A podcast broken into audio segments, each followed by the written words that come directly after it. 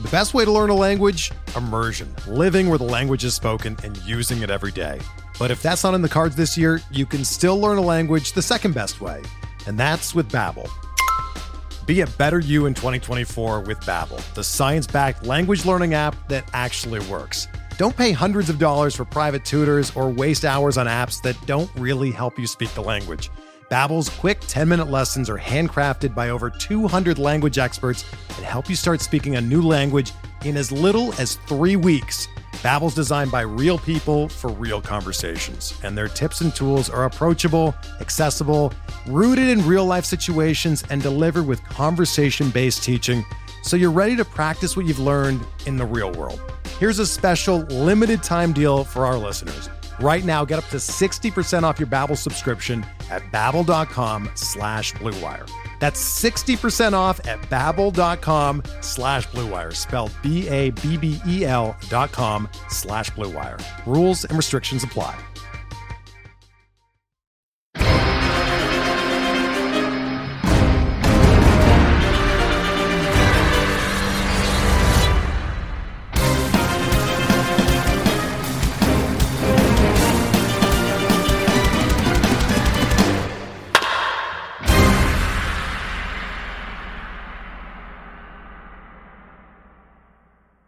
Um, Well, first we're gonna have a really good laugh about Chris Owings. Like we're just gonna we're gonna say Chris Owings and we're gonna laugh, kind of like we're we're doing right now. And I may just say Chris Owings, and then we could just both giggle a little bit, and then move on with our with our day.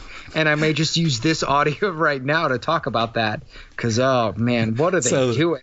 so the Rockies signed Chris Owings to a minor league deal, and um, well, that was something that happened. Moving on, but like, I don't, I don't. But like, really, what are they doing? Like where, where would he ever play? in the minor leagues in Albuquerque. Yeah, It's gonna be great. The uh, what you're hearing right now are the uh, sultry dulcet tones of uh, Austin Bristow, uh, resident uh, senior writer at Pitcher List. I feel like you've been around there for a while now, right? Oh man, I mean, I, I think I came in December of 2017. Um, so if that makes me a senior writer, then cool. I think my official old head. My official job title at PitcherList is staff manager still, I believe. But uh, I'll take the senior writer too. I'll ta- that's a, that's definitely a that's definitely a step in the right direction. Yeah, you're an old head at Pitcher List. You've been there. You've been there for a while, and uh, and I look to you uh, and and how to behave and uh, to put forth my best face because you are you're one of the you're one of the dudes there. Well, hey, I just uh, you know, I try to take what Nick does and do it just a little bit worse. and uh, and so so Austin does all sorts of stuff all over the website. What do you like? What's the thing that you're most proud of doing on Pitcher List? Um, oh boy. Well, last off season I did my top 300 rankings, and I had a lot of the on the list podcasts going with that. I've had to step back from on the list a bit because I just had a very busy uh, 2019, but I'm hoping to get back into that very soon. So look forward to that. But I've also this off season I've been working with a lot of the staff doing the pitch database where we take each pitch from every pitcher and make it a, an individual GIF of them, and then write blurbs about those GIFs. It's Who's the, who's, the, about, who's the uh, most uh, like underrated pitch that you've seen that you're just like, why doesn't anybody talk about this person or this thing? Zach Gallen. Uh, Yeah? Just just overall, I'm very excited to see what he does in 2020. He's dirty. Oh, his stuff is so much fun to watch. Uh, So so his uh, f- I guess his former pitcher or pitching mate. I don't know if that's the right word. Sandy Alcantara is one of my dudes. Like his curveball. Oh man, Ooh. if Alcantara could figure out just like another pitch besides that one, Yeah. he could be good. Yes. Yes. Also, um, so we're very uh, pro uh, German Marquez uh, Yes. podcast here. So go ahead and uh, just say a few nice things about uh, Mr. Marquez. Uh, I have been a big fan of uh, German Marquez since his breakout a couple years back, and I just want him to do it again. I drafted him in like all my leagues last year. It didn't, didn't go, well. well. No, it didn't go well for any of us. But we're still on board. And now I'm now yeah, I'm trying to convince myself why I shouldn't draft him this year, but it's not going well, so I'm probably going to do it again. Hey, but at least this year I get the discount, and so if if it doesn't go well again, then at least I didn't pay a like sixth round pick for him. Well, like some people's Matt Shoemaker or James Paxton is our German Marquez. Like that's all I'm gonna. I mean, like we are we we have our guy, we love him, and we're always gonna love him. Exactly, and it's just you gotta you gotta stick with it and until the one day that he finally you know breaks the camel's back. Um, so, so speaking of uh, Marquez, he's a Colorado Rocky, and you, sir, you wrote on the Colorado Rockies uh, hitters uh, hitter analysis for Pitcher List during this offseason. Um, so we are going to just dive into all sorts of different names and uh, prospects when it comes to the Colorado Rockies, and um, there are a list of names that we're going to jump into right now David Dahl, Raimel Tapia, Garrett Hampson, Ryan McMahon, Charlie Blackmon, and Nolan Arenado. Um, but there are uh, at least four other names that we could have touched on beyond this, like Tony Wolters, who I don't know about you, but huge Tony Wolters guy here. Huge. Oh? No. Was that Oh, not I was gonna say, is this? I can't tell if that was sarcasm, but I really hope it was. No, it, re- it really was. Like, in my uh, in in my Tony Wolters breakdown, um, I I had to give a best and worst case scenario for everyone. So the the I'll just say the worst case scenario. I said he loses his starting role due to being an easily replaceable bat. He he's probably not worth drafting, nor will he ever be picked up. He'll just sit there gracing the waiver wire with his mustache all season. You know what? The, you know, a real, really good bat for a catcher uh, in the Rocky system right now is uh, Tom Murphy.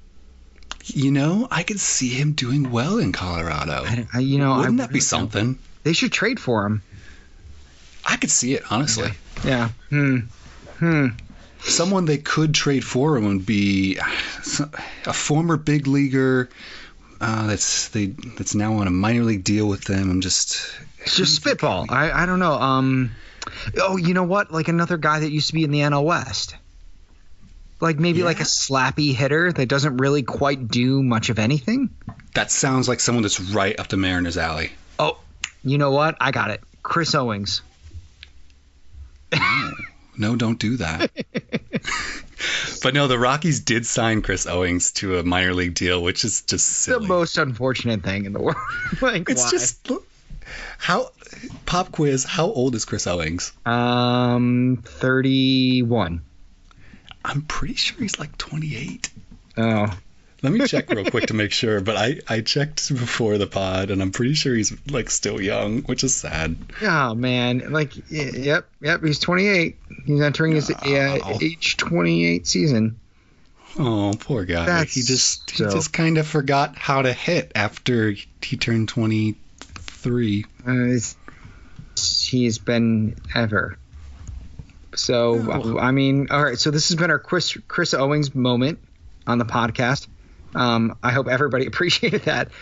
Jesus, it's so sad. Like every, I wish him the best. Did you see that on the there uh, in? Uh, by the way, if you have not joined the Discord um, channel, if you're not a supporter of Pitcher List, you really should. The Discord channel is awesome. There's so much good like con- content and commentary in there. Um, today It's a ton was the fun. Matt Liberatore uh, trade. Um, and so everybody was just kind of going back and forth about that. But there was a moment where somebody was backing up Chris Owings and saying that, that was a really interesting signing. I, I don't know. I don't know what was going on there, but that needs to not be the case. It's not interesting and it's sad. On the Liberatore deal, I own Jose Martinez in my dynasty league, so I'm excited about that. you could deal. not be more excited at this moment. Oh, that that went as well as it could have for him. I, I literally I was in that dis, the Discord channel and I said uh, Jose Martinez is very on brand for Tampa, so just keep an eye on that when it was kind of trickling out what the names might be. And sure enough, he was in the deal, and I felt very good about that. Like I felt like strong in my knowledge of baseball, knowing that Jose Martinez would be he's, a part of. He's definitely going to shoot up my rankings now. Like he'll probably he'll be within the top 200 now that he's with Tampa. Right. He's he. Hopefully, he's what Yandy Diaz was supposed to be. And Yandy Diaz still could be, but yeah, exactly. That's that's what I'd love to see from him. He's got a great contact bat with uh, with surprising amount of pop, and he could do really well as a DH there for them. Exactly. So, so but we're not here to talk about the Rays. That's right. We are not. Although, just to dovetail here really quick, German Marquez used to be a Ray and then was traded to the Colorado Rockies. I mean, I'm just saying, like, there's there's a lot of symmetry here. Um, so David Dahl, um, is David Dahl is healthy? Uh, nah. Uh, I mean, he will he will start the season in uh, spring training more than likely, um, and from there we'll see what we get. And if he is healthy, then then what? What are we expecting? I mean, if you could guarantee me like 550 plate appearances from I David I cannot Dahl. do that, but if But I if- could, in, in a hypothetical scenario where I know that's what I'm going to get, I mean, I feel like uh, you're going to get 25 home runs, 10 stolen bases, and a 300 average. That just seems like what he's definitely capable of. But I mean, I compared him in my write up to Troy Tulowitzki. It's just that Colorado guy who's very talented, but cannot stay on the field. you had a better comp to David Dahl that um, I want to read to the listeners right now. I believe, much like the Starks in Winterfell, there must always be a talented yet ridiculously injury injury prone player in Coors Field. He- Exactly. He, is the um, he is the Ned Stark of Colorado Rocky players, Exactly. At one point it was Tulo, and now it's Dahl. and his head will be cut off at some point. Spoiler alert. Hey man, uh, that's not till the end of uh, season 21. So so uh, David Dahl has everything, right? Like we are we we're he's got he's got the bat, he's got the contact, he has some power, um, he can steal some bags. If he has a full season in a, from a dynasty perspective, where would you rank him for outfielders? Where would you have him? Oh jeez, um, I'd probably put him somewhere. If I knew he was gonna have a full season, it it'd be top 30 outfielders at that point. Yeah. But I, we cannot go under that assumption. I mean, this past season was the most play appearances we've seen from him, and it was still only 413. and it was yeah I, I and I just like between him and Corey Dickerson and like there's just never been that season. So let me ask you a couple would you rather's for David Dahl and you tell me whether or not you're you're higher or lower here, okay? Sure. Uh, and I, I think that this is a very interesting one. David Dahl or Nick Senzel? Hmm. In a dynasty, I'll take Senzel. Um, honestly, no, redraft, I'll also take Senzel. Okay, so Sen, Senzel and both. Yep. All right, so uh, David Dahl or Mitch Haniger? Ooh. So, Duh, so keep in mind a what happened one. to Mitch Haniger. So I don't want I don't to. know. People are really worried about him. People are very worried. I really don't want to so. think about what happened to Haniger. It's the most horrifying injury that I've heard in a while. Poor, poor man. But he should be healthy coming into 2019. I'll take Haniger and redraft Dahl and Dynasty. Okay, uh, and then I'll give you one more. Um, Andrew Benintendi. No, why do you gotta do me like that? I, I, I- you know, oh, I, I asked the hard question. I want, the, I want the answer to be Benintendi, but but it's way closer than it should be, which is really sad because I've been a Benintendi fan for a while, and I do own him in my Dynasty League as well. what what's bringing you off of Benintendi? Like, what does Dahl have that Benintendi does not? Uh, good plate numbers, good underlying metrics, and a better hitting environment. But I I think at this point I'll still take Benintendi, um, mostly because I he's going to stay on the field. Right.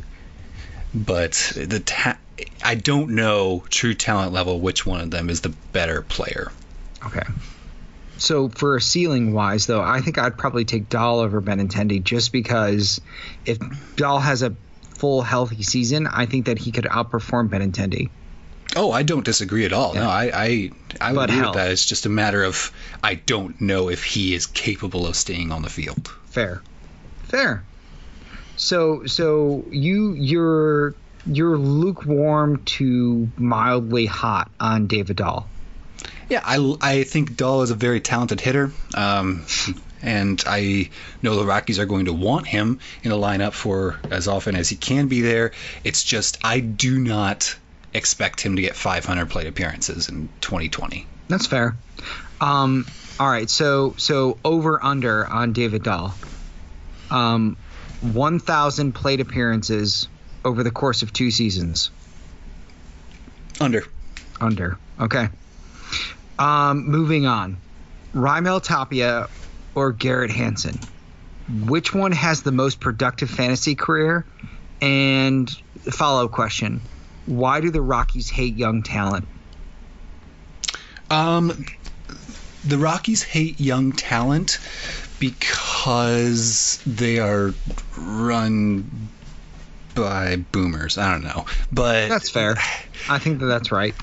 but I I don't know. I, I I've al- I've been a fan of Tapia for quite a while. Um, I think he's one of the better contact hitters in the game, and I think we're gonna see that very soon if he gets an opportunity to play.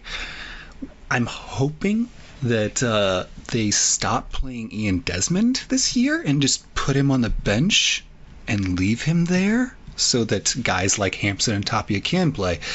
When it comes down to it, the for fantasy purposes, I think Hampson's got a much more interesting profile, mostly because he can steal a lot of bases, whereas Tapia can steal some. Um, I think that uh, it's gonna be it's gonna come down to playing time and if they're going to have their careers with Colorado because boy do they have a lot of outfielders over there. So I'm gonna So I many would not be surprised to make, see them make a trade even before the 2020 season. Um, and if if either of them are not in Colorado I'm still interested in them though of course slightly less so. Yeah.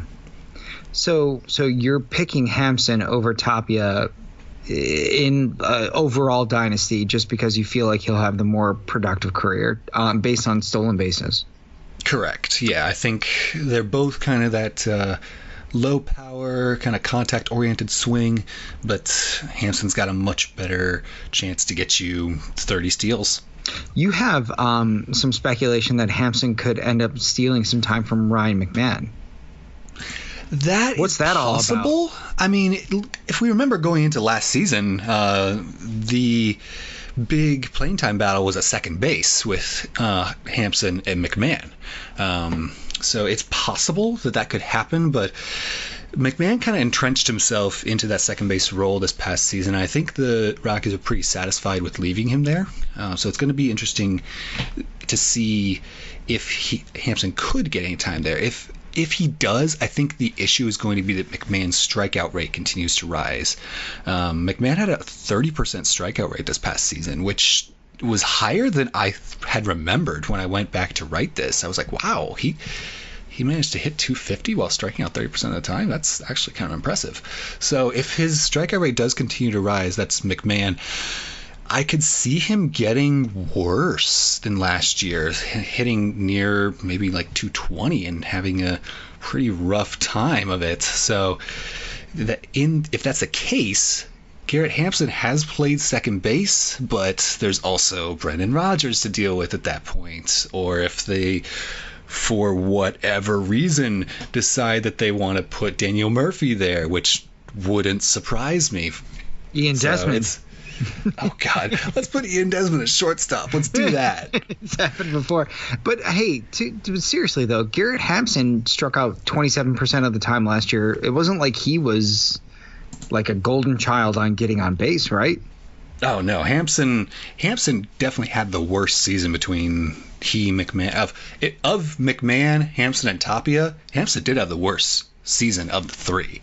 Um, I'm just not sure we've seen. I don't think we've seen the best of him yet, clearly, and I think he's still got an opportunity to be a productive um, hitter, especially in fantasy circles. Okay. All right. So so you do you think let, us play a little over under with Raimel Tapia because I feel like we've we took a lot of time talking about Hampson. Uh, Raimel Tapia is currently, at least in your mind, a fourth outfielder, right? Yes. So we have Charlie Blackmon out there, and we have who else? Ian Desmond. Um. So let's see. At this point, it's Blackmon. Um, Dahl, and then probably some strange mix of Desmond, Hampson, Tapia. Okay, so Though there is one more dark horse in uh, Sam Hilliard. I don't know about all that. Hey, he exists. he, he does. He does in fact exist. You're right. You're right. So, um, over under number of plate appearances in 2020 for Raimel Tapia 330. I'll take the over on that one. Okay. All right. He had 447 last year. Um, hit 273 in those in those appearances. Went nine home runs, nine steals. I think the Rockies kind of liked what they saw, and Yeah. he was he was getting a lot more of those appearances towards the end of the season. He can play center field, not particularly well. Um, as of right now, roster resource actually has David Dahl in center. Um, that seems like a mistake. yeah, that, I don't know if Dahl has the glove for center, and also that's more taxing on the body, and we need all to stay healthy. Um, but right now, that's what they're seeing with a uh, with a three-way split of left field between Ian Desmond, Tapia, and Hilliard. Yeah, three ways are messy. There's not like a, you don't want to be really involved with them. They always seem like a good idea, but you just don't want to really. Lots of moving pieces. You, Yeah. you need really need to sit down and talk about things ahead of time. Yeah. Otherwise, someone's going to leave upset and very sticky. Right, right, exactly right. And so, um, so. oh, I'm enjoying this so far. Okay, so uh, so Raimel Tapia is is a fourth outfielder initially. Do you feel like he eventually gets into that everyday everyday role?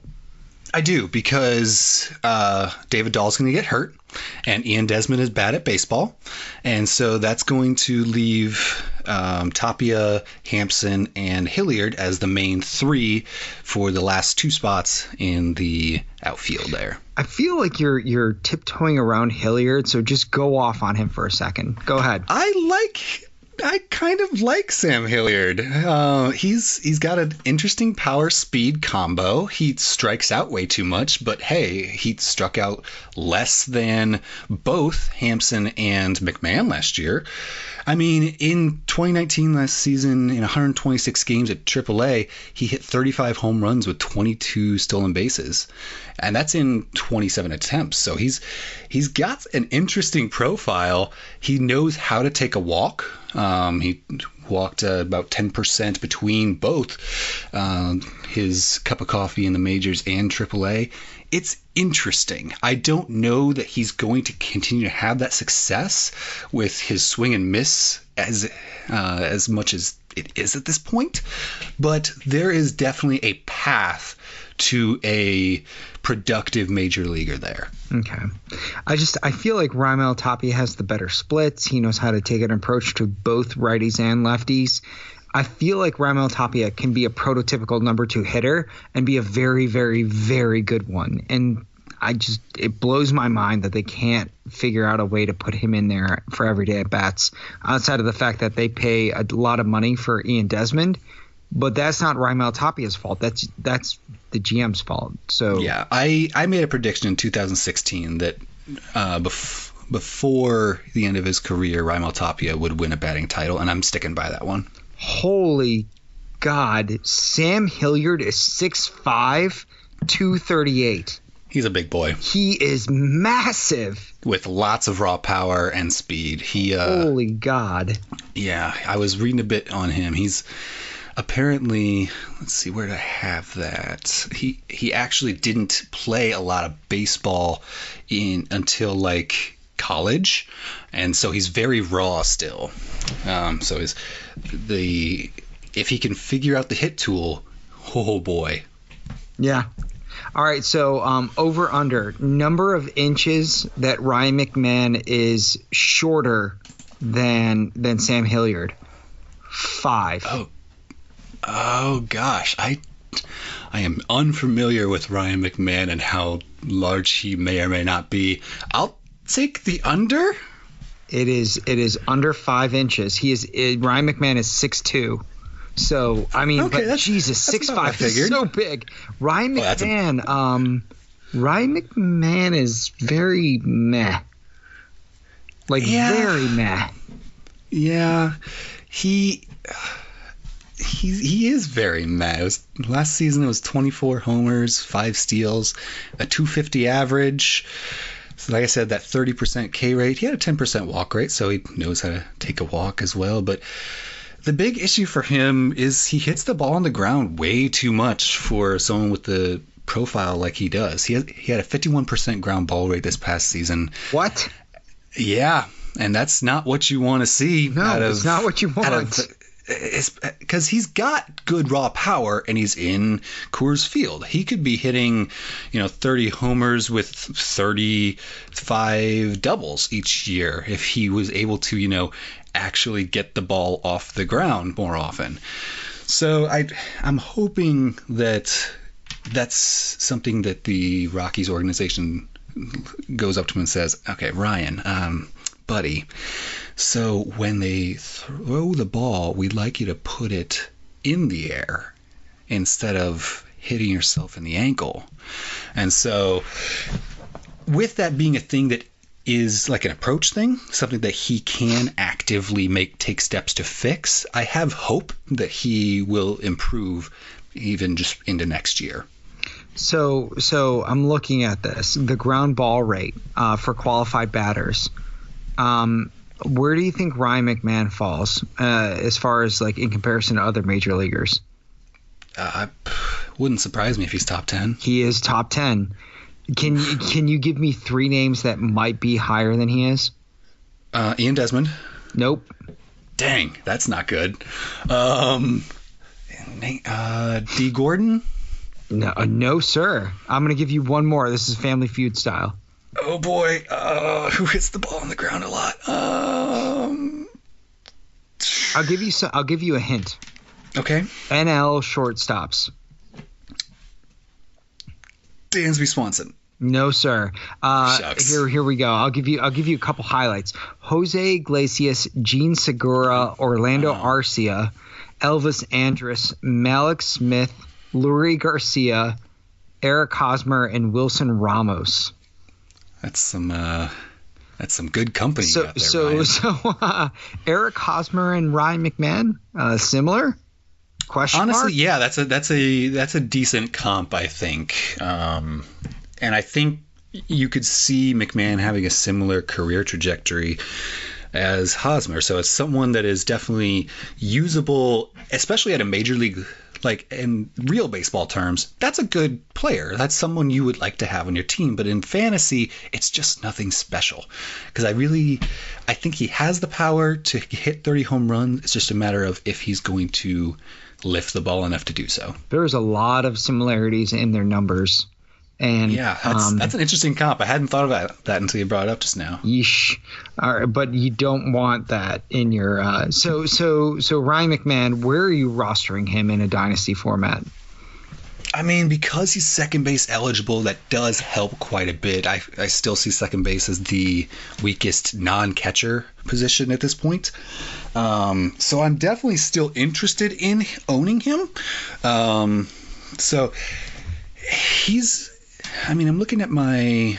These are my redraft rankings uh, that I'm putting together for the site right now, and I've got him at second base let's see where's he ranked there uh, he's i got him as my 16th no, no 15th sorry ranked second baseman uh, behind guys like Tommy Edman, Cavan Biggio, um, Eduardo Escobar. So that's for that is for redraft's sake. So I I take all three of those guys over him in Dynasty as well. So he's definitely if you're in a Dynasty league, he's ownable.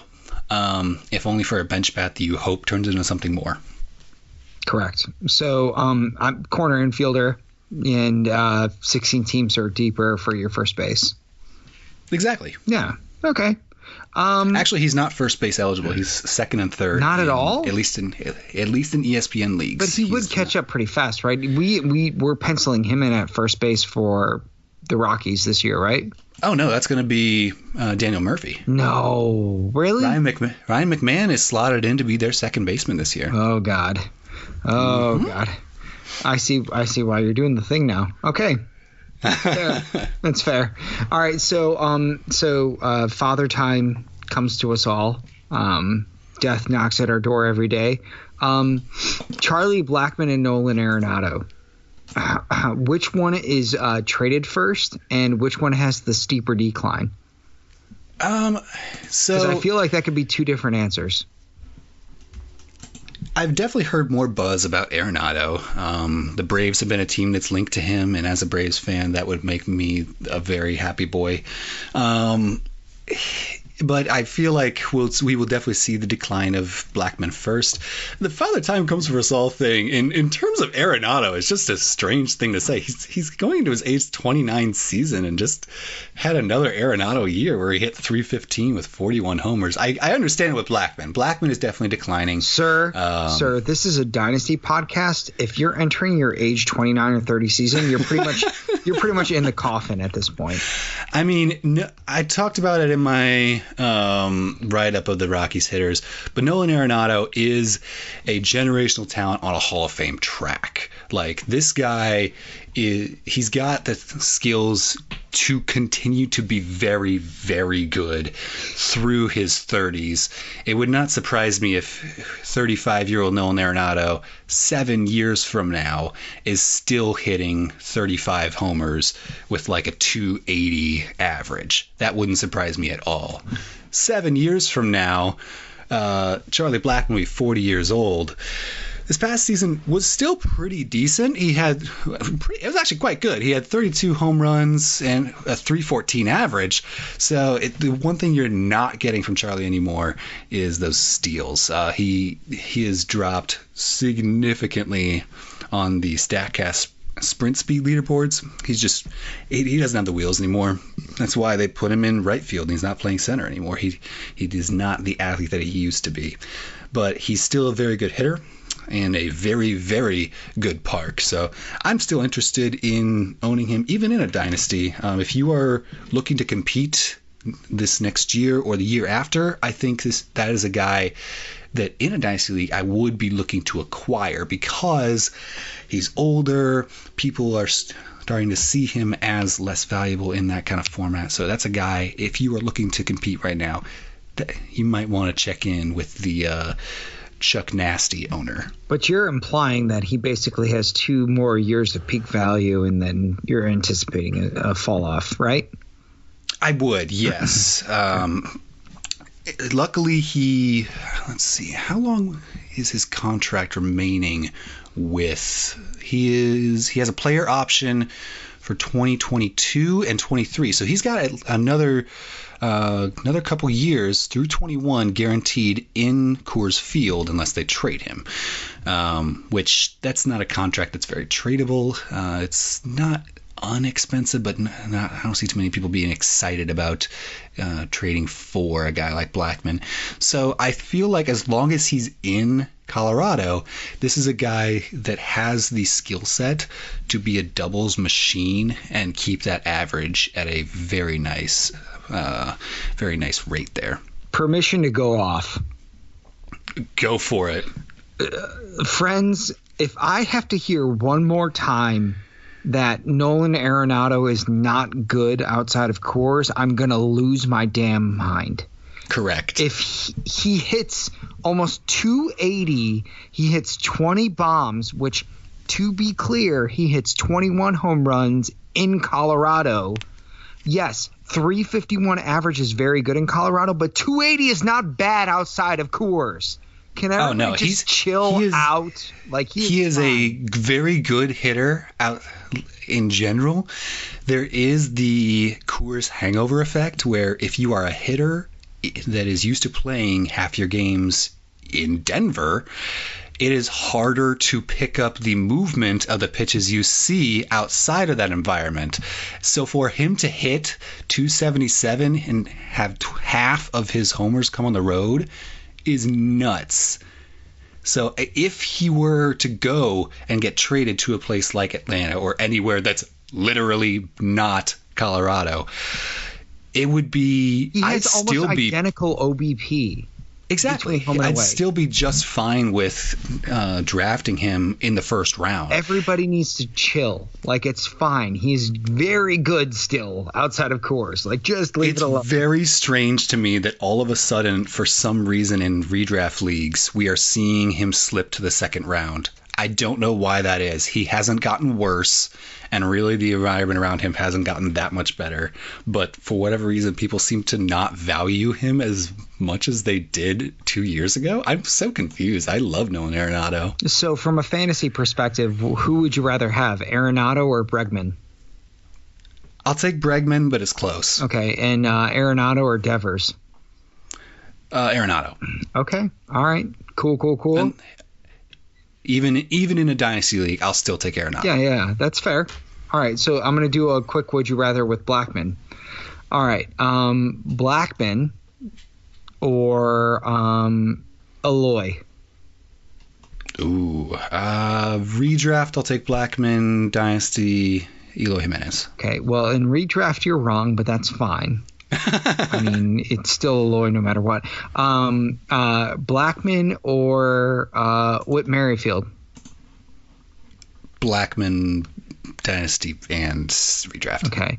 Uh, They are only a year apart in age. They are. That's why. Like a lot of people don't really recognize that, and they both have similar skill set. That's why I was kind of going. Very si- very similar skill set, but uh, I think Blackmon has a more reliable power and honestly a more reliable batting average because of the place where he plays half his games. Correct. So last one I'll give you: uh, Blackmon or Marte. Ooh, um, I'll take Marte in that one. Okay. All right. Not It's too far. close. It's it's close, but it's uh I'd take Marte because he's got uh he he is younger. and He'll give you some steals. All right. All right. I'm, I'm don't disagree with you.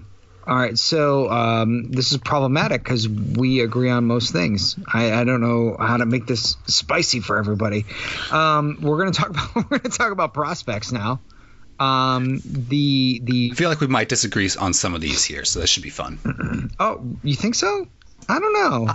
I have opinions. Oh, I I am thrilled to hear that because I mean, you you left off two of the guys I wanted to talk about, including Sam Hilliard that we've already discussed. Yeah, and and we're going to talk about a guy that we kind of danced around a little bit earlier, and and technically because he still is a prospect. Um, so so the the Rocky system is fine, ish. Yep. And I mean, I don't know. And then you start digging into it more, and it's kind of like, eh, eh. And then It you, is it is a very middling yeah, place to be right now. you you don't feel great about it. And then you see some of these names and you're like, ooh, ooh. And then you start digging into it a little bit more and you're like, I don't, ah, n- nah. So, um, so let's let's pick up on a couple of these guys. Let's start off with Brendan Rodgers because obviously he's the headliner. He will be on the Major League Team to break camp this year, correct? Yes, uh, I don't see any reason why he wouldn't be. I don't know if he'll have any form of starting role. I believe he'll he's going to be utilized kind of as a super utility off the bat because he can play all around the infield. I believe he's he came up as a shortstop. He can play second and third as well. So I, that's kind of their plan as far as I know with him at this point. Right. And so, um, with Brendan Rodgers being kind of all over the place, where do you think he ends up? Like, where is his home eventually? Because uh, you would anticipate his home being somewhere, right? I would anticipate his home being a different team. Really? I think he is one that could get traded for pitching. Interesting. He seems like the most likely non outfielder to get traded from this team for me because I think, I really do think that the Rockies are satisfied with McMahon. And I feel like satisfied is about as, as a very, uh, very very apt word for how they deal with their offense. They they find something that works and they're like, yeah, So, how would you feel if the Rockies came out and said, "You know what? We're, you know what we're going to do? We're going to uh, send Brendan Rodgers back to AAA Albuquerque." Are you there? yeah, Okay, we're going to send Brendan Rodgers back to AAA Albuquerque, and you know who's going to make the big league roster? Chris Owings. How would you? I- how would you I feel would at that feel- point as a dynasty owner? I would feel so confused and I would laugh more than a little bit and also I'd be just a little bit angry. It's basically it, it would be a very similar feeling to how I felt after my first watching of The Last Jedi. Confused, laughing, and little angry. he I mean he should have a role by now, right? He's 23 years old. Why have they not found him a role yet? I don't well, get it. because he was supposed to be their shortstop of the future, and then Trevor Story stormed onto the scene. Trevor Story wasn't supposed to be as good as he is. Trevor Story does not give an F. Oh, Trevor Story is He's a monster. amazing. I have him ranked fifth overall, ahead of Mookie Betts in my redraft rankings this year. Okay, okay, you're out on a limb, but I I respect it. I love me some Trevor Story. I I in my write up said besides Yelich and Acuna, he is the most likely player in baseball to go 30-30. Okay, I could see that. That's fair, but I don't see it happening. But that, I mean, it's it's it's I could squint and see it. Oh man, he he is he is faster than everyone thinks he is. He he is consistently near the top on that sprint speed leaderboard, and the power is legit. Sir, They're letting him sir, run. we are not talking about major leaguers anymore. We are talking about Fine. prospects. I just wanted to talk about Story for just a second, but yeah. Come back. Brendan. Rodgers, if Story hadn't burst onto the scene when he did, Rodgers was on track to come up, not if not that year, early the next. I believe Story burst on the scene in uh, 2017, uh, if I'm getting my dates right here. Um, and Rodgers was basically on track. He was doing well. They was they had basically committed to him being their shortstop of the future. 2016 for Story. I was a year off. And so once that happened, they had this really cool problem that they were really pleased with. They're like, well, we've got one of the best prospects in baseball, but also this dude just came out of nowhere and is all of a sudden better than him. Um, I guess we'll slow roast Mr. Rogers. Yeah, and then uh, and then he hurt himself. Correct. That was the really unfortunate part. So does he come back from this labrum tear and be better? It's hard to say. Um, a labrum tear is something that hitters um, are able to come back from as long as they take their time and get healthy with it, which it seems he should be fine with. Um, luckily, if he's not healthy at spring training, they have no reason to rush him. They can let him get healthy. They can keep him on the DL, give him a, a, lengthy minor league rehab to let him get right. They have no reason to rush him because there's not really a spot for him right now. So I think he will come back healthy, um, even if that has to be a month or two into the season. Okay, so so shortstop is incredibly deep. You have this player that will eventually this year lose his prospect status. Are you are you buying or selling Brendan Rodgers at this point in Dynasty League? You can't sell if you own him. You are locked in at this point. Uh, his value at right now is the lowest it's been in a few years. Uh, because he had that rough year in 2018, but then he came up and everyone was like, "Oh yay, he's good again," and then he got hurt. So you can't really. I don't. What you would be selling him for is not what he's worth. Rubles on the dollar. Exactly. So if you f- don't own him, you may as well be like, "Hey, you know, he's he's got nowhere to play and he's he's injured and you should just give him to me." Don't actually do that. I hate when people like down talk the player they're trying to Right. acquire. Don't do that. But that might be what the owner could be thinking. If you can find an owner that is kind of ready to hop off the Mr. Rogers wild ride, then it it is an opportune time to buy. I'm just not sure if you're going to find any Brendan Rodgers owner who's ready to sell. So who'd you rather, Rodgers or Hampson at this point? Oh boy, uh, if I had to own one, Just one. I'll take Rodgers. I think he's got better talent overall, but he's he's got a a longer route to playing time in the Colorado organization. I think. All right, all right. So so let's move on uh, to some first base prospects, which um, I mean, listeners know that I do not love first base prospects. There is a lot of um, you can end up like Ryan McMahon. Um, you can end up like Eric Hosmer. You can end up like Josh Bell. Like it's just it's really really hard to be a first base prospect. Um, see uh, CJ Cron. So I have three names here: Tyler Nevin, Grant Lavigne, and Michael Toglia. Um, which one do you want to talk about? Uh, honestly, favorite of the bunch is Lavigne. Um, I picked up on him last year after his rookie season, and I thought to myself, oh boy, look at that 350 average and 477 OBP. And then he came out this year.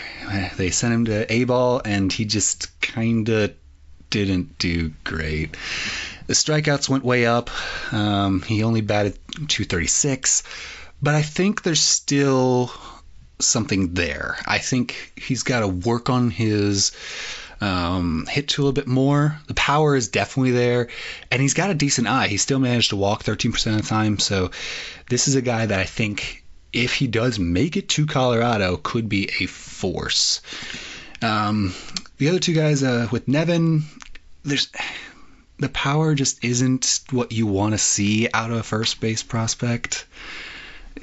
You, it re- reminds me of Eric Hosmer because it's another like contact oriented first baseman that I'm just not excited about. And I'm not really sure what to think of Toglia. Um, He's a big Yeah. boy. he is he is a big Ooh, he's a boy. big He's, boy. another guy listed at 6'5", Yes, 226. So the they did challenge him in his um, in his first year of pro ball instead of rookie ball. He went to low A, Mm-hmm. and he he did all right. 248 average, nine home runs in 41 games. You'd hope that out of a college bat. Yeah, so it's it was not unimpressive. I'm just I haven't Switch an opportunity exactly. Lots so of it's, there's definitely there's definitely things to be interested here. He's a big boy that swings hard and he's got a good eye at the plate. 16% walk rate there. It's going to be interesting to see his career pan out. I just I haven't had an opportunity to look too much into him at this point, so I'm going to have to gonna take a closer look. Uh, so he's he's definitely a plus uh, plus fielder. So you have that. I don't know what that means really for first baseman, but he's a plus infielder. Um, and I just I kind of like him. I kind of like the fact that uh, he's a big boy. He's got a lot of power to him, and he's a switch hitter. So so give me that. Give me that all day. And um, if I'm in a let's just say like 14 team league where I have 200 plus prospects. Um, he's a guy that I'm taking a flyer on at the first year player draft at the end. Um, he's definitely Which of these guys do you think has the earliest ETA? That is a fascinating question. It's probably um, Lavigne more so than anybody. I think that they're going to be out on Nevin pretty fast.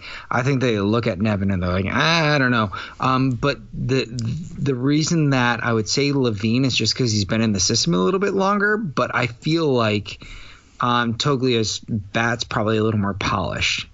And so Yeah, I can get behind that. Yeah, and I think that he could eventually be the guy that, if you were to tell me at the end of this year, Michael Toglia is the best first base prospect in in Colorado, I would say, yeah, of course he is. Um, but for right now, at the beginning of the season, I'm going to go ahead and say Lavigne.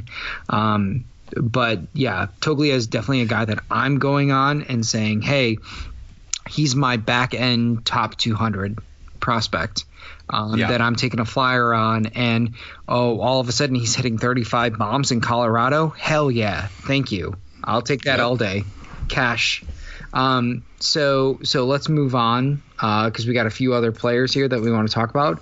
Um, Ryan Velati, Vel- Vil- Velati, Velade, I don't know. What do you want to? How do you want to say that? I was thinking it was Velati, so that's that. we'll go with that one. Okay, Ryan Velati. Do you have any thoughts or? V I L A D E for the- those of you who uh, want to look him up. Yeah. Do you have any Yeah, thoughts? or feelings? he's. I am more interested now after his 2019 season. I had I had seen his profile before and was not enthused. Uh, he's a contact first um, infielder, mainly a shortstop nowadays. Um, and this past season, we saw a little more power and we saw a lot more speed. Because in 2018, he attempted 30 stolen bases and succeeded in 17 of them. That's bad. This past year, in uh, in High A, he attempted let's see, that'd be 31 stolen bases and succeeded in 24 of them. That's quite good. So I'm now more interested because he's a contact oriented infielder with a little bit of pop that is willing to steal bases. That is something that definitely plays in a fantasy profile. So I'm I'm, I'm looking to see if he's available because I think he's going kind of one of those guys that could have fallen under the radar. Um, I he was one of those that wasn't really uh, hyped up too much. He was only a second round pick in 2017, so he wasn't a he wasn't really like their highlight guy. So this might be a guy you check on to make sure he is owned in your dynasty league, and if he is, throw throw an offer that owner's way. See what uh, see what they want for him. Yeah, I I 100% agree with you. I feel like he when you say a little bit of pop, I feel like he has plus pop there. I mean, like we're talking about a dude that hit 10 home runs, yeah, in the Cal League, that's high A, but I mean, you put him in Coors that we're talking about like a 20 home run dude. He's got he posted a 367 OBP. I'm I'm in on that and like if you were to be on Baseball Prospectus or pay the money for that, he has a 118 WRC plus in high A, 114 WRC plus. I'm sorry, DRC plus in uh, low A, and so that that all means to say basically like WOBA or you know like any of the other metrics that you have with WRC plus. I think I'm, I misspoke there. DRC plus is what he has for Yes. 118 and DRC plus for 114 in low A. It's very similar to WRC plus and, and WOBA. Basically, anything that you have where you are plus or, or over 100, you are better than the rest of the people that are there. Um, he performed, and so I'm taking him. If you have a hit first tool, if he's a top 100 prospect, of course, like I'm in on him being a top 100 prospect, especially when he's in Coors. It's just a question of like, hey, you, you buy into Ryan McMahon or you don't buy into Trevor Story, and all of a sudden he pops, and then um, you have like Brendan Rodgers, and where does he play? And you have all these infielder prospects that you buy into with the Rockies, and then all of a sudden they either come out of nowhere and and you wish you would have had them early or they were supposed to be something and then they falter so i don't know what to make of him but i'm definitely going to have at least one or two shares of him just to make sure that i'm in early on him and he should be a top 100 prospect for most people in my opinion I agree. Yeah, a couple of things I want to highlight here. Um, 10% walk rate and a 16% K rate. So, yeah, like I said, hit first tool, absolutely.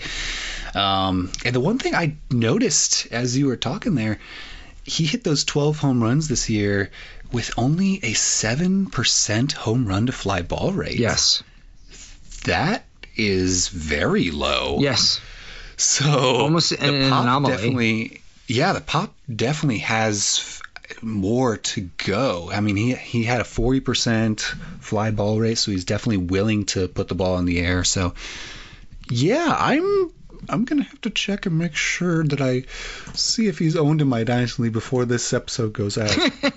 well, don't worry, you got a few days. We got a lot, in, lot in the hopper right now. Um, so uh, pitcher wise, um, Ryan Rollison, are you buying a pitcher in the Colorado Rocky system? Nope, you're not. But I Ryan Rollison not. might be good. I mean, He might be good.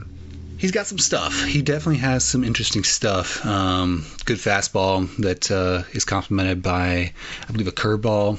So it's, I don't know, man. If I was looking at his splits, uh, home and away. Let me see if I can get those pulled up again here. Uh, let's see, where was that at? Uh, on the road, he had a 335 ERA. Gotta love that. At home, 606. That ain't great. And it's not going to get better. Wait, as wait, hang on, hang on. Let me write that down. 606 ERA, not good. Okay, got it, got it, got it, got it. I wrote it down. That ain't what you want. So, the, the thing is, that was in a very hitter-friendly environment in Lancaster there. Um, so, it's not going to get better when he gets to the majors as far as that goes. He's going to have to figure out how to pitch in that kind of environment before I'm willing to buy in. Okay. I, I he's super raw right now. Um, Baseball Prospectus is very high on him, and so is Fangraphs. But like, you gotta, uh, it's an uphill battle. It is an uphill battle being a pitcher. If he were anywhere Of course. but Colorado, I would be very interested. Yeah, I mean, if we were going to transition into the other dude that uh, is a pitching prospect, and that is um, my boy Riley Pint.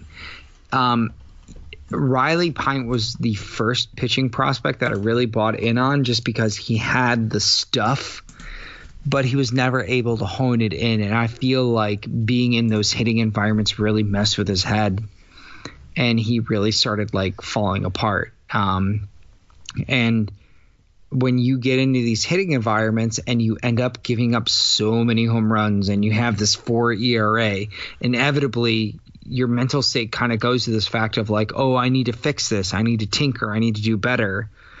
And it never mm-hmm. like you kind of lose who you are as a pitcher. And and that's why I'm like I get it. I get why people are excited about Rollison, but I mean, I don't know. Prove to me that you can you can do it, and then Yeah. I will buy you when you are a three years in and you're better than German Marquez because he is my golden boy, and if you can be better than he is, then I will buy in. Yeah, when your pitches don't move the way you're used to them moving, it's it really gets into your head. We're getting kind of the Alex Think Fast territory here, but you know, it's kind of what it is at that point. Right. All right. So Sam Hilliard and Colton Welker go off. Austin, do it. Yeah, dude. Uh, we talked about Hilliard. He's a big boy, power, speed. It's really all there is to it. And he got a cup of coffee last year, so maybe the uh, maybe the Rockies are willing to play him some this year. We'll see what happens. But yeah, the other one I want to talk about was Colton Welker. Um, he is definitely someone who I've been interested in. This past year, he seemed to have taken a step back once he hit AAA. Uh, he's a contact first infielder, kind of third base, first base. They're trying to figure out where to put him there. Um, and this past year, he really kind of took a step back. He, I thought he, he was getting more power, and then it, he only managed 10 home runs this past year. Although I guess it was only in 98 games, so that's not bad. I think this is someone that you, if he, if we see him have his career in Colorado, this is someone who could be like a 275, 280 hitter uh, with like 20 some, 25 home runs. This is a guy I think is definitely worth a look. All right, I agree. Um, but also that outfield is packed. So, Well, he's a first base, third base guy. well, but Col- do you think he is going to end up being a first base, third base guy? Yeah, I mean, he's going to be their third baseman after they trade Arenado to the Braves. Or to the Cardinals? Get out of here. Mm. All right, my man. So this is it. This is the end. It, did we not touch on a name? Or are there any other names that you really wanted people to know about before we uh, that we break here? Um, I was still, I was got to talk about Trevor Stories. That's really the important thing here. And Tony But, Wolters. uh, oh, gross. but yeah, I think that's, uh, I think that's about good. Do you want people to know your feelings on the fact that um that the royal family is splintering right now? Do you have any feelings on that that you want people to know about? I have none. Uh, none, none that people don't already know, is what you're trying to say. Exactly. I have no opinions on the royal family in the first place. Well, I mean, but like this is a big deal, so everybody's really upset. sure. Yeah, and and, and we all are. I mean, like we're all thoughts and prayers to the royal family. Sure. all right, man. Well, hey, I really do appreciate you coming on. I really, really do. And this has been amazing, and I hope you can come on again. Absolutely. Next time we'll have to do it in person. For those guys, for those of you who don't know, we're we actually only live like less than an hour apart. We're within so spitting distance. Exactly. So we'll have to do it in person next time. We are we're but it was fun. Bulls game, and and we can record live from the Durham Bulls game. Oh yeah. There we go. I love it. Or you can come to a Grasshoppers game here in Greensboro. If if they're still around. oh, don't say that. I mean, I'm just. I mean, the reality of the situation is such. But yeah. Well, it's been good, man. Thank you for having me on. Um, Where can hope people find you? Like, what are you going to be? Oh, yeah. on? Like, tell me all the things. I have another hitter profile coming out for the Athletics. I am working on my top 300 rankings, and I'm hoping to have out right around the end of January or early February. Um, you can follow me on Twitter at Bristowski. I don't tweet as about baseball as much as I should, but I like to think that what I do tweet is entertaining. Okay, so we're gonna have you back on for the athletics uh, uh, podcast here pretty soon. Perfect. All right, man. Thank you so much. Absolutely. Thank you for having me on. All right.